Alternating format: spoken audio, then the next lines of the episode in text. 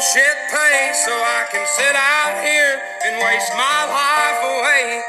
Drag back home and drown my troubles away. It's a damn shame what the world's gotten to for people like me, people like you. Wish I could just wake up and it not be true, but it is. Oh, it is. Welcome back to Real Voices of the Game. I'm Dave D'Agostino, and I'm joined here by my co-host, star of the show, Hall of Famer, America's most beloved sports writer, Kevin Kernan. This is Coaching Kernan, episode 265 on the network.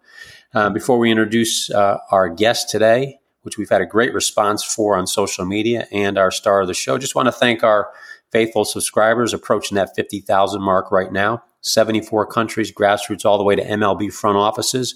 We've got the ear of the people out there, and it's because of your support we're able to continue to bring you great content like we are today on Coaching Kernan.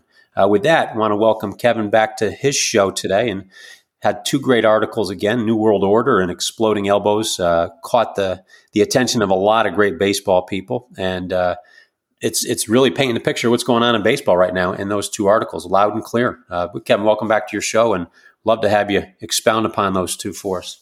Yeah, Dave, it's really sad what's going on, to be quite honest. And I don't know how much more I can even watch games. It's gotten to that point. And, um, and I, may make a, a, switch to do more feature type columns because I just can't stand this garbage anymore. And the people running it are garbage in a lot of ways too. I want to make this point very clear. I was on Ricky Ricardo's show on FAN this weekend and got incredible response because I just told it like it is. I'm kind of like the Oliver Anthony of, uh, you know, writers here and um, without the money that he's getting, of course. Uh, let's make that clear. But uh, that's life. But it's it's almost like a calling now because it's so bad. And every day I see things, and the people are sending me things every day, like Kevin, what do you think of this? And I'm I actually can't respond to it anymore. And I'm going to ask our guest uh, about one of the things I saw yesterday. Uh, but yes, with the the New World Order, I want to make this clear. Cashman brought this all in. I had talked a lot. This wasn't just written this week. I was gathering information months over months at a time about this. And, um, and, and, you know, after basically after the 2018 season, he went all analytic. They got rid of baseball people.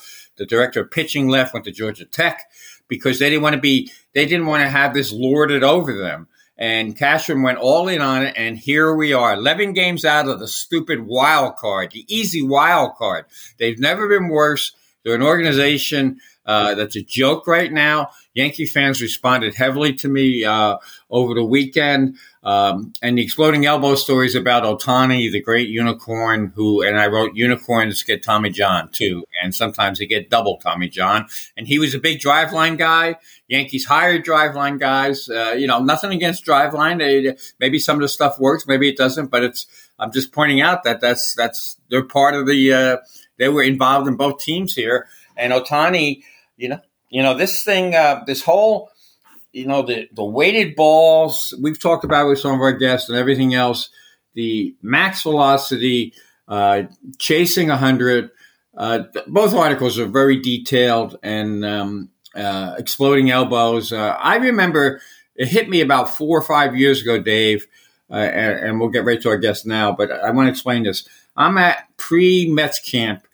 Jacob DeGrom is doing a, a, a bullpen and a bullpen in pre spring training. This is pre spring training. Regular pitchers and catchers haven't reported yet, but they're they're working out on their own. That's like you go out in the bullpen, you do your throwing, you do this. So I'm I'm right by the bullpen, you know, right across, two feet away from the ground. After every pitch, two interns who both looked like they were, you know, needed to hit the weight room themselves, um, would take a, a measurement, I take a, uh, would measure his stride length. They would input it into a computer. They had computers all over the place. They had, uh, they were making every measurement possible.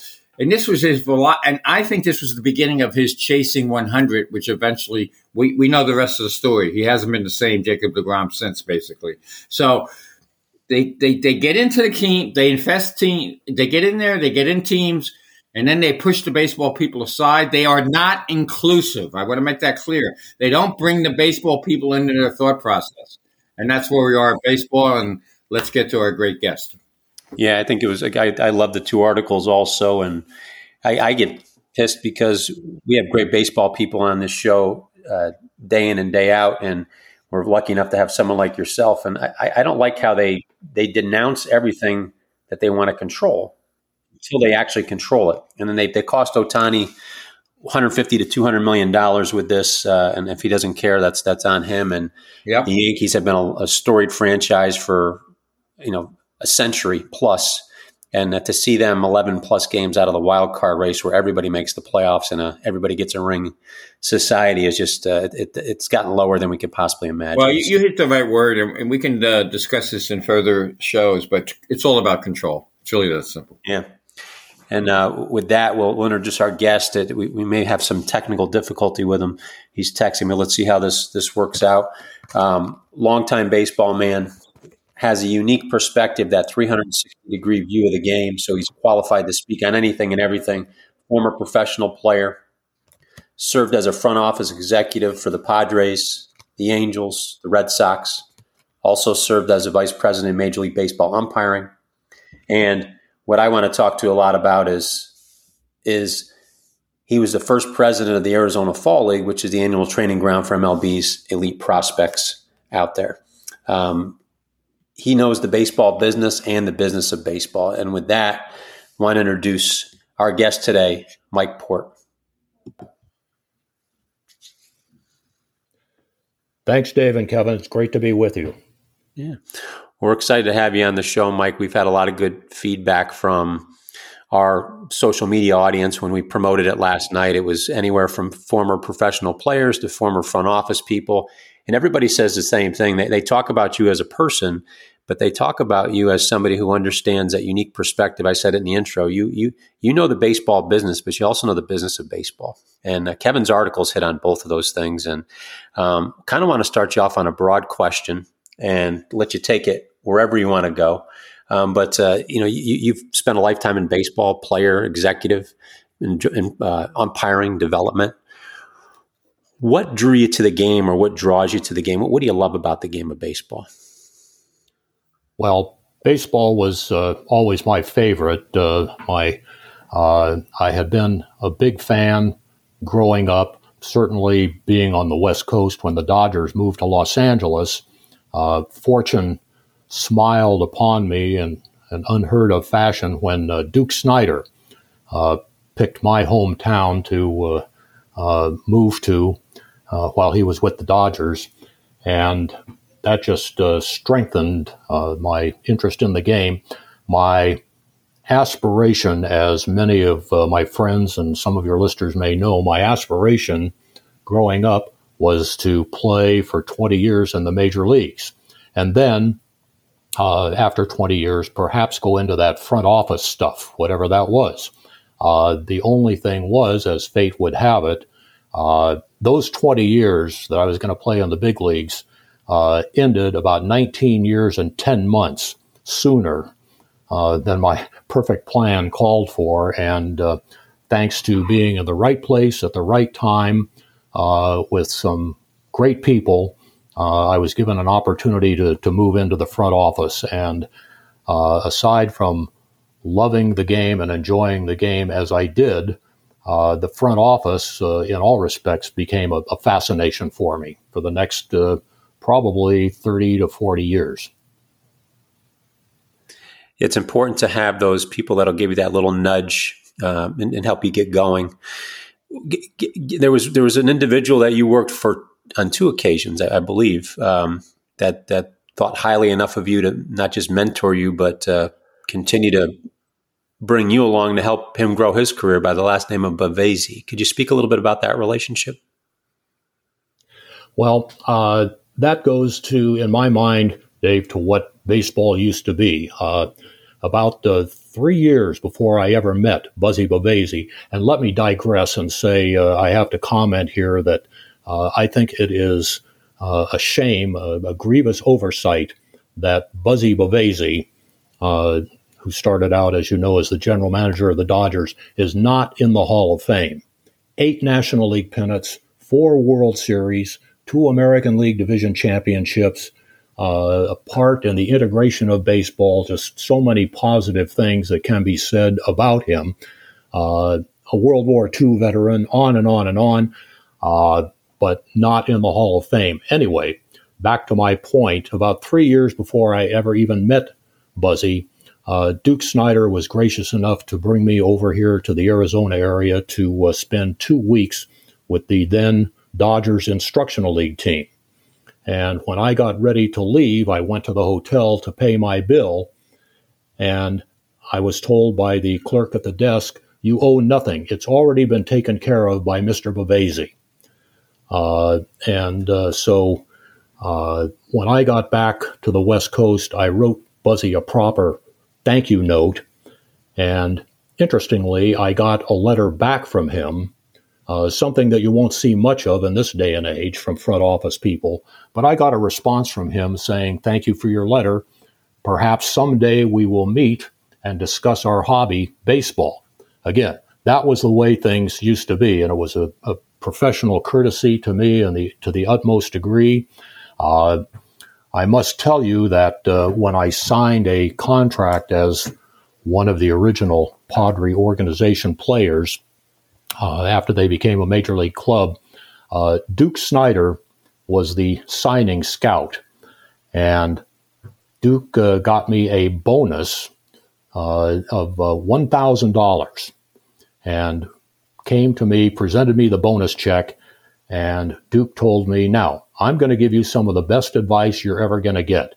He said, If you're smart, you'll cash this check before Buzzy sees you play. And truer words were never spoken.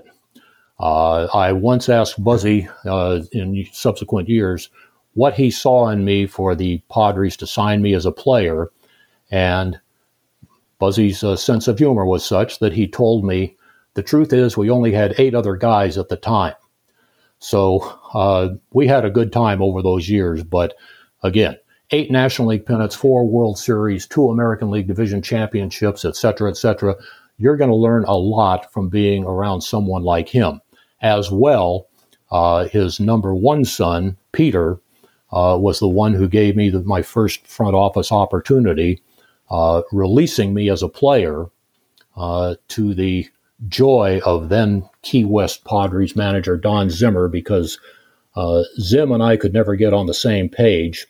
And I think Zimmer rejoiced when I was released as a player. But a week later, I came back as the general manager of that minor league club. And I can just imagine that boy was Zim thrilled. Uh, but we we struck up a, a, an excellent friendship, and Zimmer was another individual from whom I learned so much baseball. Uh, Buzzy, Peter, Zimmer, Preston Gomez, so many people along the way. And I think it falls in line operationally with uh, what I was uh, taught by Buzzy. Uh, try to hire people smarter than you are and let them do their jobs. And secondly, uh, something that I don't see a lot of nowadays, you're only as good as the people you work with. Uh, and I often told people, uh, whatever their station in the organization, you don't work for me, uh, you work with me. Uh, you don't work for me unless you put yourself in that position by doing something untoward or improper. And so I've been uh, indeed fortunate to uh, work with a lot of high quality people over the years boy, that, that level of confidence of having people around you that are competent is definitely missing today in our baseball world. It seems to be an exclusive club that they spend more time trying to keep people out than getting good people in. Um, you know, you mentioned some great names there in baseball. In terms of dealing with people, you know, you, you mentioned Zimmer, um, you mentioned Bavasi, uh, you mentioned Duke Snider. What, what, were some of the the uh, things they taught you or shared with you in terms of how to deal with people? Uh, I think uh, Buzzy just had a, a, feeling for dealing with, with people. He could be uh, tough if you wanted him to be. Remember, this was a guy, as another of Buzzy's credentials, uh, who won a Bronze Star in World War II. Uh, and he could be tough if need be, but he was uh, soft hearted and of genuine concern for people along the way. And I think one of his priorities was that the game is the people involved in the game. And the game is the game. You don't need a lot of gimmicks or trickery uh, to uh, to improve it. What improves it are the players and the way they are taught to act and perform on the field. Yeah, it's uh, a far cry from today, as as we'll we'll make note of, where it's not moving numbers around. Players aren't dividends. You can't break them up and and uh, disperse uh, like a dollar. You've got to treat them like people. What with, with, from the business standpoint, you've had a just a, a vast array of experiences with the business. As we look at baseball now, I'd like to get your opinion on this. In most business cases, when you're trying to grow something, the last thing you want to re- do is reduce the entry point. And Major League Baseball has reduced the draft. They've re- reduced the minor league systems. They've done away with the development leagues. You know, at one time you were the president of the Arizona Fall League, which is where the elite of the elite were sent to, to grow their game. What's your thoughts and opinions on on that? Um, I guess paradox uh, as baseball is reducing their entry point as they're saying they're trying to grow the game. What, what's your thoughts? Uh, I think it's a heinous mistake. Uh, first of all, with respect to the Arizona Fall League, and thanks go to the late Roland Hemond for having that idea. Roland was the father of the Arizona Fall League, with the premise being that uh, hopefully in the Fall League you would see next year's Rookies of the Year perform. And that was the case, I believe, for the first uh, several years of its existence. Uh, it was a place for people to get extra at bats, extra innings pitched, extra instruction. Uh, perhaps that remains the case to some degree in the present day, but my observation is that it has increasingly become a laboratory for wild and extraneous ideas uh, composed by people from who knows where. Uh, whether it's a pitch evaluation system, whether it's the color of the foul poles, uh, it's, uh, I think, lost its way uh, as far as the developmental systems. The reduction of minor league clubs is astounding to me. when back around 2015, the word was that certain people wanted to, quote, grow the game. How do you grow the game by taking baseball away from 40 or 42 cities across the country and costing 1,000 playing jobs, let alone 40 jobs for umpire development, uh, bus drivers, restaurants, hotels, etc. Uh, and what was overlooked by the people who fathomed this is not just the, the savings, of uh, which I'm sure were of interest to uh, uneducated elements of ownership. But even if a minor league player does not make it to the major leagues, these people are lifelong fans. These people are lifelong ambassadors for the game. Uh, so many of them, every once in a while, I'll see them uh, on Facebook. And even though they may not have prospered at the major league level, they are still involved with the game. They still follow the game. Yet somebody. Uh, interesting that you uh, interesting that you played uh, at the outset Oliver Anthony's uh, song uh, "Rich Men North of Richmond." Uh, I think you can go north of Richmond to find some people who are responsible for the disintegration of what baseball used to be, and for that matter, what it should be. No, those are those are great points, and you know, I, I think of two words when I, and again, I hate to keep paralleling it to society, but baseball's become the watering hole, I think, for, like you said, an experimental rich elite. And, you know, it's, it's almost like an extermination where we should be regenerating the game. So extermination versus regeneration. And I, it saddens a lot of our audience, but we got to keep, keep pushing forward with it to see if we can swing this pendulum back to where it should be. Um, it, and you, have had the experience with the umpires as well. And, and for our audience, just so you know, Mike was the very first president of the Arizona Fall League. So, um, Mike, let me let me take you that, that instead of the umpire route. What was your? I know you mentioned it was a, a way to see next year's rookies of the year, but what was the focus when you guys got in there? Because we see a lack of fundamentals in baseball today. Base running mistakes. There's no bunting, no moving guys over. We miss cutoff men's, pop fly communication. I mean, you can go down the list when you got those guys in there for the Arizona Fall League, in addition to extra at bats, what was the what were the key points you were trying to have them walk out of there with when they said Arizona Fall League is about X Y Z? What would they what would they say? What would you say?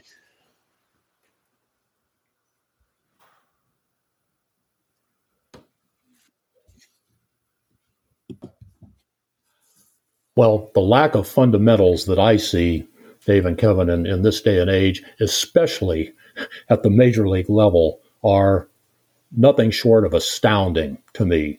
Uh, the other day, although I don't watch games much anymore, I will make that admission because, again, I categorize myself as an arch conservative baseball dinosaur. And I would say to those who may enjoy the modern game, good for you. I'm happy for you. It's just that, in my opinion, I don't think you know what a watered down product it is, and I don't believe you know what you are really missing. Uh, that said, uh, back to the days of the Arizona Fall League, the manager at Sun Cities was uh, a gentleman by the name of Ron Washington, certainly one of the foremost fundamentalists uh, still in the game today.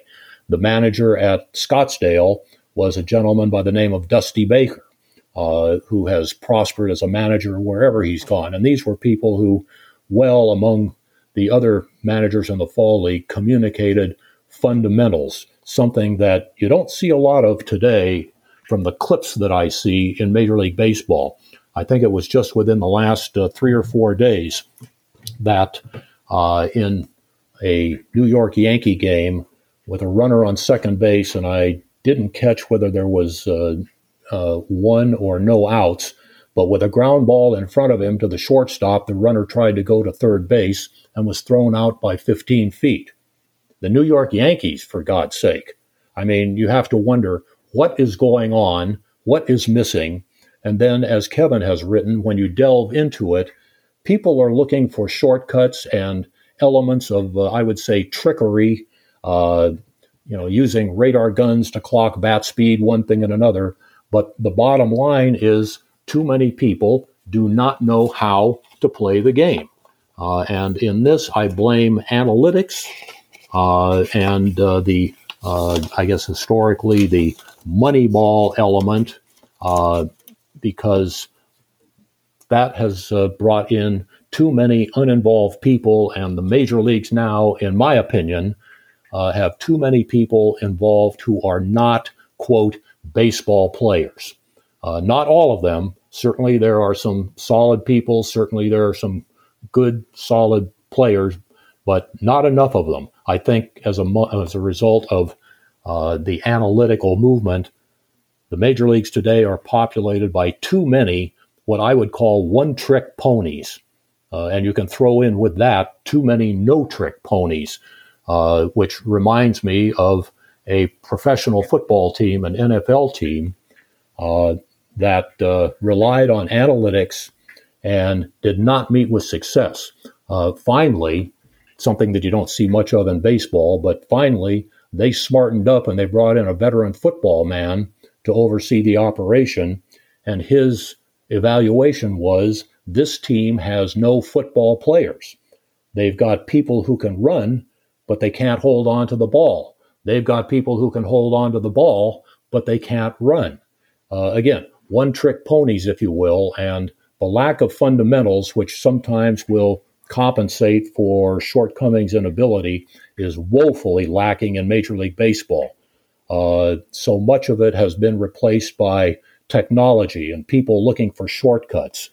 And, uh, you know, one thing that is missing from the game, I saw something the other day, uh, a letter from one club uh, who is, of all things, playing woefully and yet plans to increase ticket prices, saying that one of the benefits would be that you are allowed early entry into the ballpark. But when you don't take infield and people are fooling around during batting practice, what's what's the large benefit of getting in early? Uh, the game is, if you enjoy the game as it is today, good for you. But I just again submit you don't know what you're missing. You don't know the denigration and the quality of the game. And again, speaking of people north of Richmond, go all the way to New York, I think this is where a lot of this shortcoming is fomented. Yeah, and I, I, I think those are that's a wonderful answer to it. And I get concerned. I'm going to pass it on to Kevin uh, after this. I get concerned about the more reliant uh, players become on the technology, and the more they take thinking out of the game from the you know pitcher to catcher. Uh, that that creativity and genius that I, I love in the game is going to be gone, and that's the only way that these guys are going to be able to battle this artificial intelligence and the technology that they're being infused with nowadays. It, it, concerns me, not as not just as a former baseball player and a college coach, but as a dad as well with two boys that are playing the game. So with that, Kevin, I'll pass it on to you um, to, to, to go with Mike. Yeah, great stuff. Um, you know, we're, lucky to have Mike because he, he, he knows so much uh, from different aspects. Yes, he wasn't much of a player in the major league sense or minor league sense, but he was there umpires, running teams. I, I got a couple questions, Mike, and I'm, I'm, talking about the lack of fundamentals. I, am going to blow your mind here because you probably haven't seen it. But Joey Gallo in, in, a tie game, I think he was a fake runner uh, yesterday.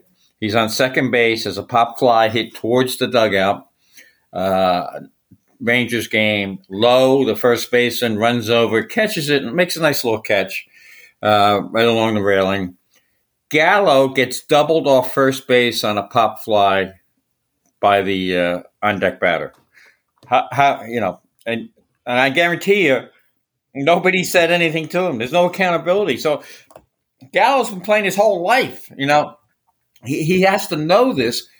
But they, it's just unbelievable. That have you ever seen anything like that anywhere in your life? And the the question I want to ask you your former manager, what would Don Zimmer say about to the player about that play when it happened? If uh, we could go back in time and put Zimmer, Zimmer the manager, uh, uh, right there, and what would he say to his man Joey Gallo? Well, in response, Kevin, I would submit that Zim, in however many words uh, that I can summarize in one word, would be unprintable, unrepeatable, unprintable. Uh, because this is a, a basic violation of uh, baseball tenants, baseball knowledge, uh, and uh, and I think that uh, as I would imagine Zim would do, it would not surprise me to see him call timeout, tell that particular runner, come over here, have a nice seat in the dugout, and watch how other people try to play the game. you know, it, it occurred to me the other day that uh, so many of us were taught growing up uh, to look for players with five tools. And perhaps now that is what analytics focuses on uh, running, hitting, throwing, fielding, hitting with power, uh, you know, swing speed, exit velocity, uh, launch angle, all of the other phony elements in my book. But I was also taught that there are actually eight tools uh, because the other three uh, would be respect for the game and country, game knowledge and awareness, knowing what to do and when to do it. And that is apparently what you just alluded to. This particular individual had no game knowledge or awareness. And you should not, as a matter of opinion, need an index card to tell you uh, that as an extreme that if the ball is popped up near the dugout, you better get back to the bag lest you be doubled off. Uh, it's uh, it's baseball acumen, and uh, people used to prepare for games. Nothing wrong with using analytics to prepare for a game, but once the game starts, all of that should be trusted to players' ability to remember what to do and when to do it. And the last tool uh, is something that uh, apparently might have been missing in that situation as well. And that would be the element of what is summarily known as heart. Uh, the willingness to compete, the willingness to do the right things at the right time in order to try to win the game, not to fall asleep uh, when you're out in the middle of the diamond. Yeah, it's, it's, it's unbelievable, and I'm glad you brought up those extra points and of course, we're an excuse making society now. And people were saying, well, he's, you know, he's, he was really making a good play. This is what the nerds response is. He was really making a good play because if, if, if Lowe falls in the first into the dugout, then he can go to third. Well, first of all, uh, and you were the umpire guy. If, if Lowe falls into the dugout, isn't he out of play and doesn't he get third anyway? Yes, I, I think you're you're right on that account. But uh, that is the problem with analytics. Uh, you can't just play the game as it should be played. They're always going to be one uh, ridiculous step beyond. And, uh, you know, there are people. Uh, I heard uh, your presentation last week with, uh, with Ruben Amaro, a highly knowledgeable guy who made the mention that the further away you get from the game, the easier it appears or becomes. And it occurred to me maybe that's yes. why all of yes. these analytical people seem to sit on the press level to get far enough from away from the game that they have no idea what's going on down on the playing surface. No, that's that's that's a great point. And actually, Ruben retweeted my uh, exploding elbows uh, article yesterday because uh, he's he's on to it. And again, he's another perfect example of a, a, good baseball person. You know, he's doing a great job as a uh, baseball uh, analyst for uh, you know for the Phillies, and maybe that's what he wants to do. But how he's not in somebody's front office is unbelievable to me. I knew him. I knew him not only with the Phillies as a GM, and but also as a um, you know when he was his time with the Mets, and and and and that just made me think of something. My this has been going on for a long time because when Ruben was the uh, base coach for the Mets, I remember being in Arizona, being on a trip with the Mets, and they were so.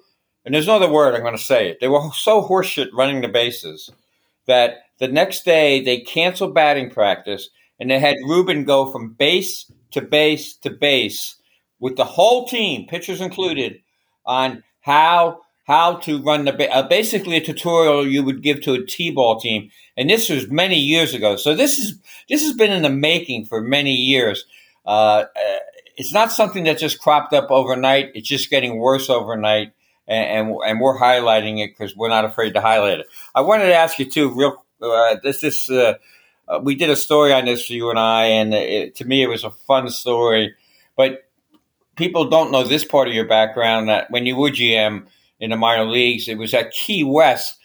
Give everyone a uh, what that life was. You know, I know you got a million stories. You can go on for an hour about it, but just uh, give us a, a snippet of what uh, life was like back in the day when there was a minor league team in Key West and Don Zimmer was the manager, you were the GM, and, and there were a lot of fans uh, from Cuba who loved the game um, living in, in Key West at the time because of escaping Cuba. So just uh, give give us somebody everybody a little update on what that was like.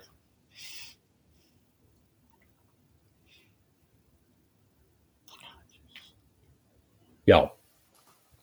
Go.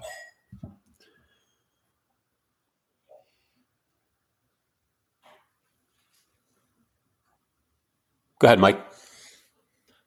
Well, Key West was the Padres Class A affiliate uh, in the first year of San Diego's existence as a major league club.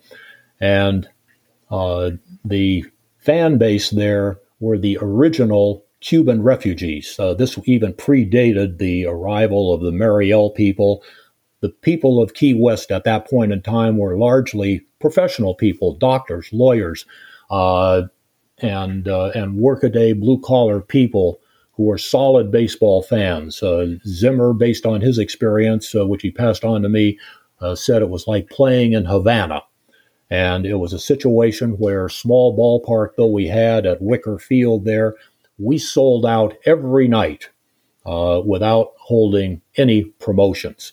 Uh, to say that those folks were rabid supporters and fans is, is an understatement. Uh, but we had some real adventures there. Uh, my favorite of which, uh, if I may, was uh, where I developed an affinity for the umpires. Yes, please. Because one night uh, Zimmer protested a call and was thrown out of the game. Uh, the uh, plate umpire that night was Nick, the late Nick Bremigan, who went on to umpire in the American League for a number of years, and his partner on that two-man crew was a good friend of mine still living in San Diego, Tom Romanesco. And uh, as uh, uh, as the uh, game ended, uh, I was charged with the league president of walking the umpires to their dressing room, which was around down underneath the stands. Uh, and I thought if the Key West fans saw me out there between them and the umpires, maybe they wouldn't throw as many rocks as they were doing at that particular moment. Uh, to my chagrin, when I got out there on the field and started to walk with the umpires, I noticed that the rocks seemed to be getting bigger and bigger. Uh, but as we walked around and just before we entered the umpire's dressing room, someone on the other side of the wall saw fit to dump a bucket of garbage on us containing fish heads and any other foul substance uh, you could imagine. So it was at that point that oh uh, I uh, I felt wow. a little bit of what the umpires feel uh, after the game, where the umpires parked out behind the right field fence. There was uh, across the street a pickup with three guys in the back, one of whom was carrying a shotgun. And the county sheriff happened to be there that night, and he told Nick and Tom, uh, as you know, there's a series of bridges that goes down to Key West, and the county sheriff said, I can give you a 20 minute head start uh, and stop things at that first bridge if these guys follow you. And I well remember that Bremigan said, uh, well, 20 minutes, uh, it's not that much. And the sheriff said, You're right. It's now 19 minutes and 25 seconds. And Tom and Nick were off like a shot. Uh, fortunately, they survived. Now, to fast forward, years later, when I was working with the umpires, uh, I was talking with Richie Garcia, uh, an outstanding umpire, as you know, and uh, I knew Richie was from Key West. And I said, Richie, when I was in Key West, uh, where were you? Like working in the Midwest League or someplace like that? And very innocently, you got to love Richie. He said, Oh, no. He said, I worked for the post office in Key West, and me and my friends would go out to the ballpark every night and, pardon my language, holler and throw shit at you and Zimmer. Uh, and then when I told him the story about Romanesco and Bremigan, he said, Yeah, yeah, yeah. He said, the guy in the pickup with the shotgun, he said, that was my cousin. So it's interesting uh, what a small world baseball can be and oh how you God. make uh, connections uh, some 20 to 30 years later. Well, that's uh, and that's a uh, you know knowing uh, Richie, that's a great story, and it shows that you know umpires are people too. So they, they they live that life where they may have yelled at umpires beforehand, and and before I ask about umpires, I got one other question because it's been it's been bothering me, and I want to know your reaction because you're on the business side of it as well. Um, and with the Angels, one of your former teams, it, it's come to light. Uh, I didn't realize this because uh, I'm not out there, but they don't. The, the Angels and the Blue Jays. I think there's a story in the LA Times where I saw this, but the Angels and the, and the Blue Jays, they're not sending their radio uh, broadcast team on the road, and that means from what I read, it said that the Angels didn't even send them on the road to San Diego or LA Dodgers. And uh, what what a slap in the face to the fans and and talking about going again. How how could the Angels make such a decision? That's my question. And if you well, were still GM, the Angels, would you go? Uh, because would you go talk all, to the owner about uh, that? I know the the ownership there has probably done more in this lifetime charitably and so forth than I would do in ten.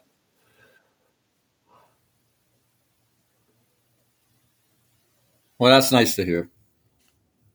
But uh, but that said, uh, why when when your contact with the public is largely through you folks in the media who have a job to do, uh, sometimes critical, if even if it's deserved, why would you move the press box at Anaheim Stadium down the right field line and replace it with uh, with a, a restaurant? Uh, as an outgrowth of that, now you've got clubs not sending their radio crews on the road. Well, from a business standpoint, Kevin, uh, first of all, I see that as uh, an ultimate disservice to your fans. Uh, I I don't understand the rationale behind it, but when you break it down on a business basis, what are you talking about in terms of expense? You're paying them salaries. People fly on charters, so it's not the cost of an airline ticket. So it comes down to perhaps the cost of a hotel room to be of service, proper service, to thousands of your fans. Why any club would fail to do this is beyond me. No, it really speaks to what the base how, how the ownership in general is looking to save every penny, and it goes back to what we were talking about. I want to I want to link this to the minor league situation and, and the short sightedness of it because they got rid of those teams to save some money, and and they're doing everything they can do to save money. And actually, a veteran baseball man told me this, and I didn't think of it until he told me.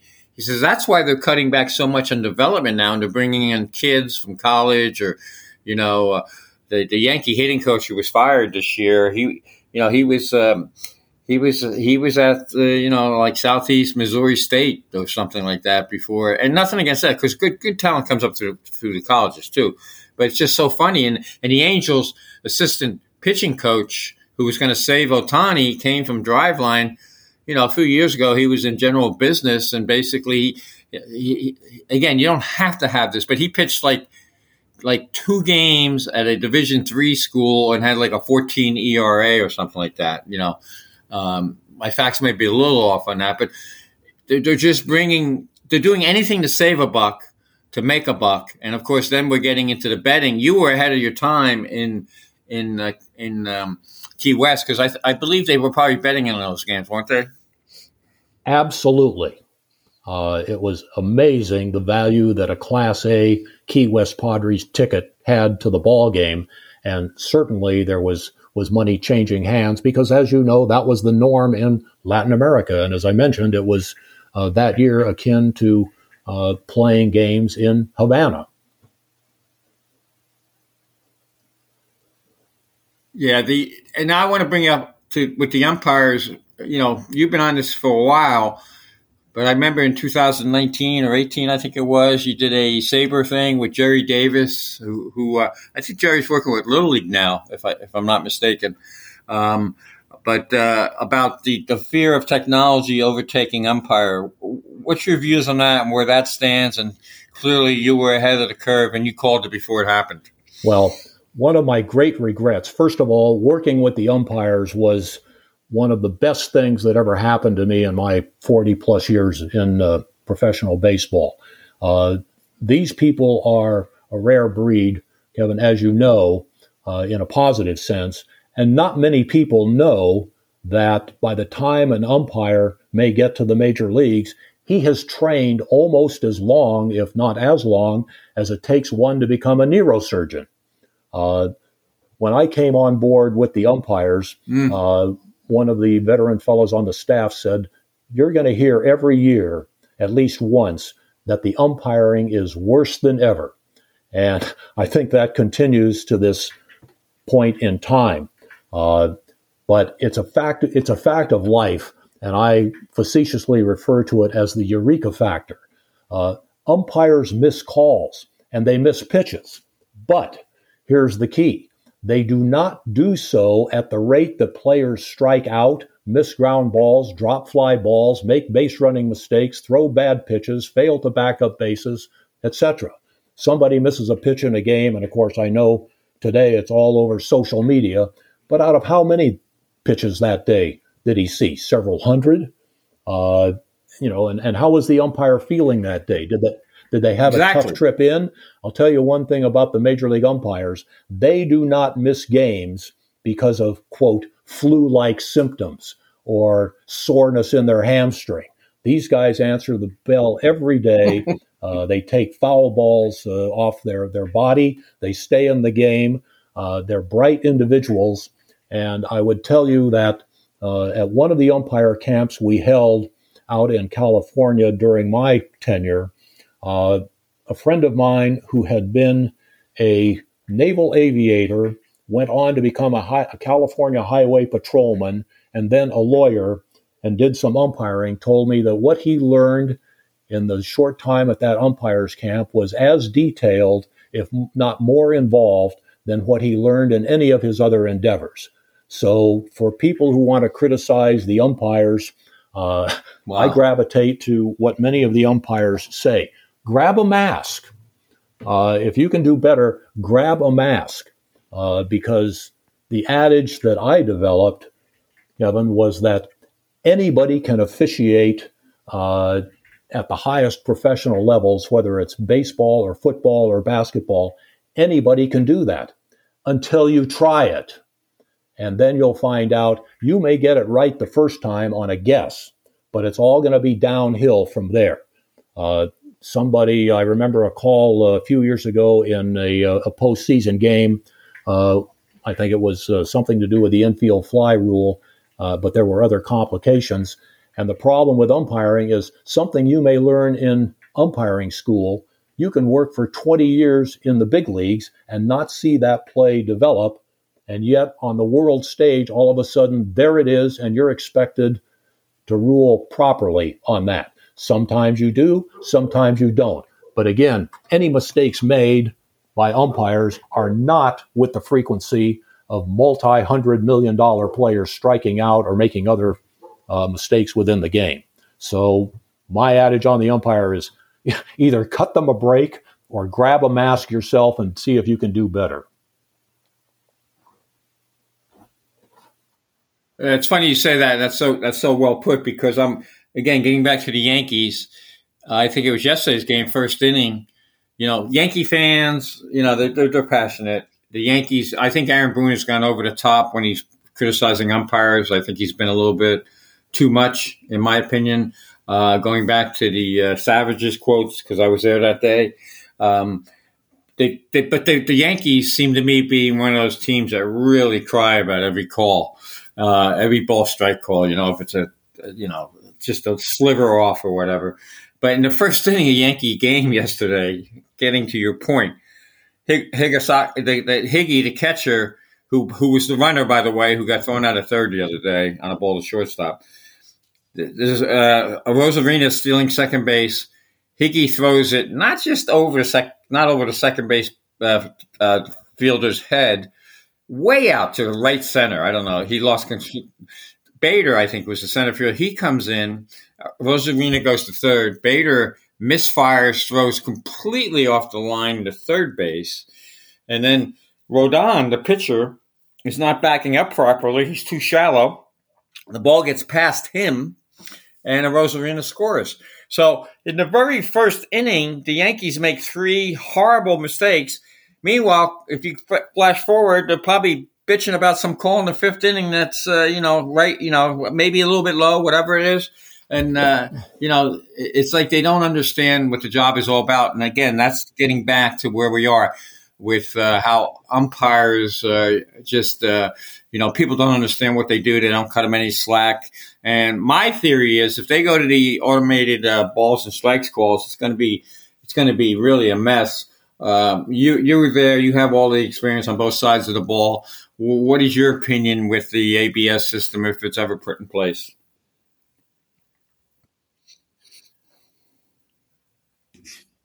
One go. Uh, well, first, if I may, Kevin, a little bit of quick background. Uh, thanks to the progressive thinking of Sandy Alderson about 20 years ago, as you know, uh, systems were developed to evaluate umpire's ball and strike calling capability. Uh, in the early days, it was referred to as QuesTec. Then I believe it progressed uh, to another iteration called SportVision. Uh, then uh, uh, the Z system. Uh, every time with an improvement, and I am told within the last seven or eight years, long after my departure, that every time they would introduce a new system, Major League Baseball would tell the umpires this is the best system that money can buy. It's an improvement over the last one. The umpires uh, would then proceed in terms of the accuracy on those systems to call balls and strikes over the course of 2,230 some regular season games, a staff average north of 95, if not 97% accurate. And wow. at the end of the year, I was told on one occasion, Major League Baseball came back and uh, and mentioned to the umpires, wait a minute, you guys can't be that good. to which the umpires, I was told, could only reply, wait a minute, you gave us the system. You told us it was the best. So this has, in my opinion, nothing to do with umpire accuracy calling balls and strikes. Uh, yes, umpires miss pitches and they miss on plays, but out of how many? What's the staff average on the best system that uh, that money can buy? This, in my opinion, has something to do with something else. And I think in the overall, it's something to do with gambling. as a matter of opinion. Mm. Uh, as far as that system is concerned, uh, when this system was first starting to be developed, about uh, this robotic system about uh, four or five years ago, uh, I was told that in tests that Major League Baseball ran over about a two week period, that the system missed 500 pitches. Not called them incorrectly, didn't call them at all. Now you progress to about two years ago, and in, in the hope that they made proper refinements, uh, in an Arizona Fall League game, I read that the game had to be called after five innings because both teams ran out of pitchers due to 17 bases on balls being called by the system. Oh my God. Uh, when a local writer went to MLB's director of engineering, who happened to be on site, and as far as the director of engineering, I'm sure every professional sport has a director of engineering. but that said, the director of engineering responded with regard to that particular game, oh, well, we think the system is working quite well.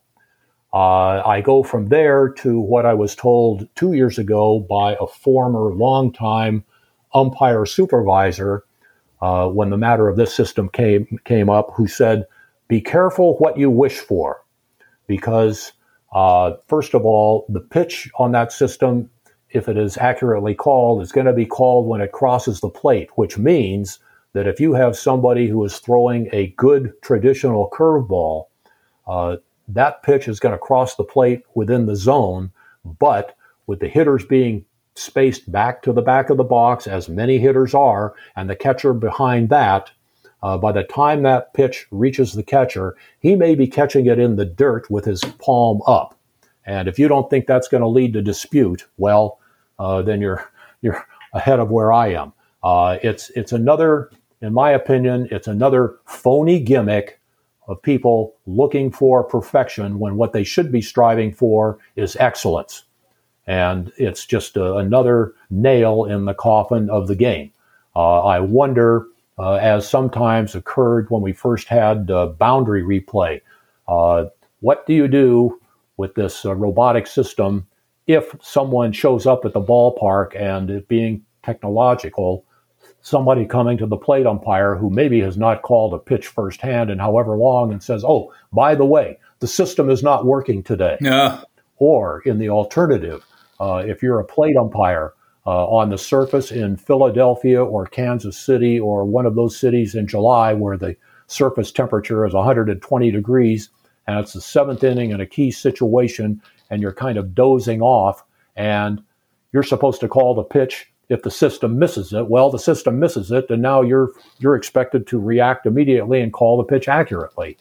Uh, you know, it's just uh, unbelievable that uh, anybody would consider tampering with the game in this regard, and it goes to something no, that those points the uh, the yeah. late physicist of all people, uh, Stephen Hawking, once said uh, which was that some of the advances in science and technology are going to be the greatest dangers to mankind.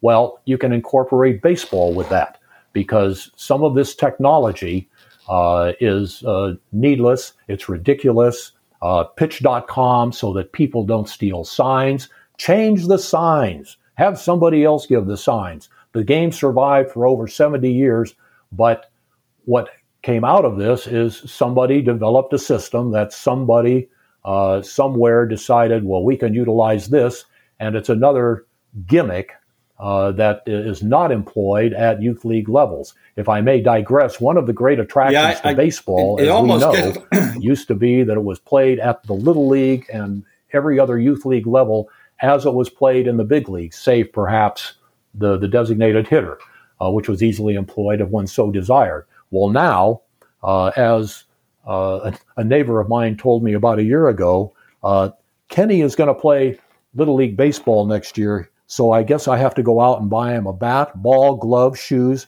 replay unit, PitchCom, and plenty of body armor. Uh, not the way it's supposed to be, as we know.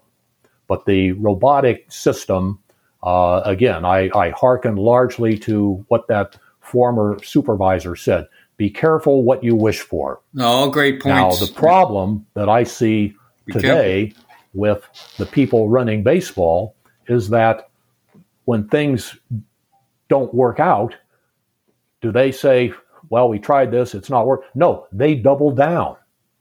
Uh, and their adage seems to be uh, over the recent past if it's not broken, let's break it and try to fix it another way. And if that doesn't work, we'll fix it again, but we'll never go back to the way it originally was when it wasn't broken to begin with. All great points. So here you have people training for years doing comparatively a good job. Let people complain about the pitches missed, but it's not as if people were missing 15 or 20 pitches a game. People tend to complain about the one or two pitches, if that many, uh, that uh, may be close uh, and yet are not always accurately defined by what we see on television. But let's replace them with a technological system that a lot of people don't have access to. And again, as a matter of opinion, given time, are going to cause greater problems within the game. So well said. And I think uh, I remember a couple years ago going to one of the minor league games where this system was in place and there were some veteran uh, baseball people there, former pitcher, many years in the majors, a pitching coach. And I asked them afterwards, I said, the, this system, how many pitches does it miss a game? Uh, he said anywhere from 25 to 30. So, uh, and misses them badly. So I'm guessing now, I think the system has not improved that much, even though they've tried different systems. I'm guessing that at some point, this is what they'll do. They will keep the umpires calling balls and strikes, but they will give the players X amount of challenges a game, and then they'll go to a replay, and they'll and they'll replay it. So uh, that's my guess. We'll see where it goes, and I and, and that's where we're at. Oh boy. Oh, Mike, I, I we kept you for close to an hour today, maybe even more. We appreciate your time. Um, I think our audience got a ton out of this in terms of you know the state of the game and opinion from a veteran who's been there and done that and seen it all. Why people aren't counseling with you, I don't know. But uh, I got one quick question before we get into Kevin's uh, last question. You got that thousand dollar check from Duke Snider. He gave you great advice. Cash it first. It was you know half joking, but uh, you know good advice nonetheless, and a good amount of money back then. But if he was really had the foresight, he would have signed it for you and told you not to cash it, and you could have sold it on eBay probably for ten times the amount right now. Well, perhaps so, but uh, uh, you know, I think he, uh, as much as he tried to help me with my hitting, uh, it was hitting basics, and that taught me, uh, reflecting on the contribution that he made, given giving me his time. Dave was that uh, you look at a lot of the cottage industry stuff going on now. Uh, it used to be that teaching people hitting, you would teach them hitting. You didn't need a lot of artificial theories and uh, you know uh, formulas and what have you. You need to do baseball things to become proficient at the game. There are no shortcuts. And if I may digress uh, a word, uh, given what we were discussing earlier with regard to the umpires, uh, one of the things that I continually chafe at is when I hear somebody say, well, the umpire's call cost us a ball game. No, not true. The game is in the hands of the players. And Gene Mauch used to tell his players with the Angels, there's no rule against scoring 17 runs because it's a game of adversities. And in the game, things are going to happen. Your third baseman is going to miss a ground ball, allowing two runs to score. Your best hitter is going to strike out with men on second and third in a key situation. A pitcher may throw a wild pitch, et cetera, et cetera. But if you score 17 runs and the other guy only gets seven or 10, you win the game. And winning the game is what it's all about. So I know it's fashionable to place games or place blame uh, in this day and age on others, to find fault with others. But at least as far as baseball is concerned, the game should be within the players' hands and they should be focused on winning the game. Uh, a mention was made earlier on regarding the wild card, and admittedly, I am not a wild card fan because I'm a disciple of the uh, great Yankee general manager George Weiss, uh, who said, There is no such thing as second place. You are either first or you are nothing. But I think baseball today may be overly populated by people who have never won at anything, yet have a closet full of participation trophies. Because now I was told hypothetically, it's possible to finish third in your division, and if you're the second wild card, still wind up in the World Series. Not what it's supposed to be about as a matter of opinion. That's a great point. I think it leads us very appropriately into Kevin's final question. He does uh, at the end of every show to, with our guests, uh, simple in nature but very deep. Go ahead, Kevin. I'll pass it back to you. Yeah, Mike, and uh, you know, thanks for being with us. And uh, your, your knowledge is off the charts, and we'll definitely have you back because there's so much you can talk about that we just scratched the surface with. But the last question is, uh, I, I ask everyone this, and we get a whole range of answers depending on their experience and where they stand. So you could think uh, you can think about it for a second, although you you'll probably have an answer right off the top. But it's a simple question, and it's really uh, it's the essence of what we do here uh, and why people listen to the show and how we try to make them better ball players. But to you, Mike Port, you know, a, a veteran baseball guy who's seen it all, done it all, and and, and clearly is very um, you know you know, you, you, don't fly off the handle. You you look at things the right way and you think about them. You're a thinker and, and you get things done. But to you, Mike Port, what does it mean to be a ball player? It's that simple question. What does it mean to be a ball player? What does it mean to be a ball player? It means to be well rounded and to focus on your craft uh, without artificial gimmicks and shortcuts. Uh, to have an intellect that uh, whereby you know, uh, again, in terms of the eight tools, how to play the game, to have an awareness of situations, uh, to uh, respect the game, to wear the uniform of your team. And I would mention that's why they call it a uniform. It's not a matter of adopting individualized costumes. Uh, you're supposed to be nine guys functioning as one unit on the field, moving men over, doing the proper things within the game to win the game. Uh, and I've uh, seen too many instances where there's as a matter of opinion, too many elements of individualism involved. So well said.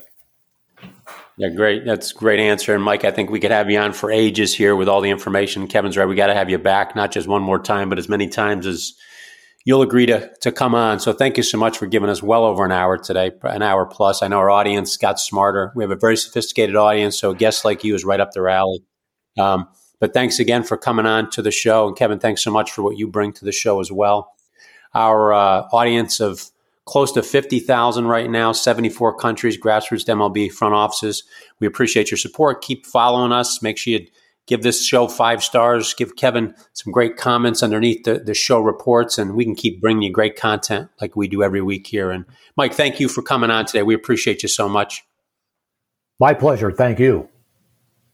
And Kevin, thank you for all you do for the show. And make sure we follow Kevin on social media, support our brothers over at BallNine. And if you're not reading Kevin's articles, then you must be living in a cave right now because he's the only guy out there that's shooting it straight at you. And he's he's the last lone reporter telling the, the truth. So, Kevin, keep up what you're doing. The pendulum swinging back in large part because of you.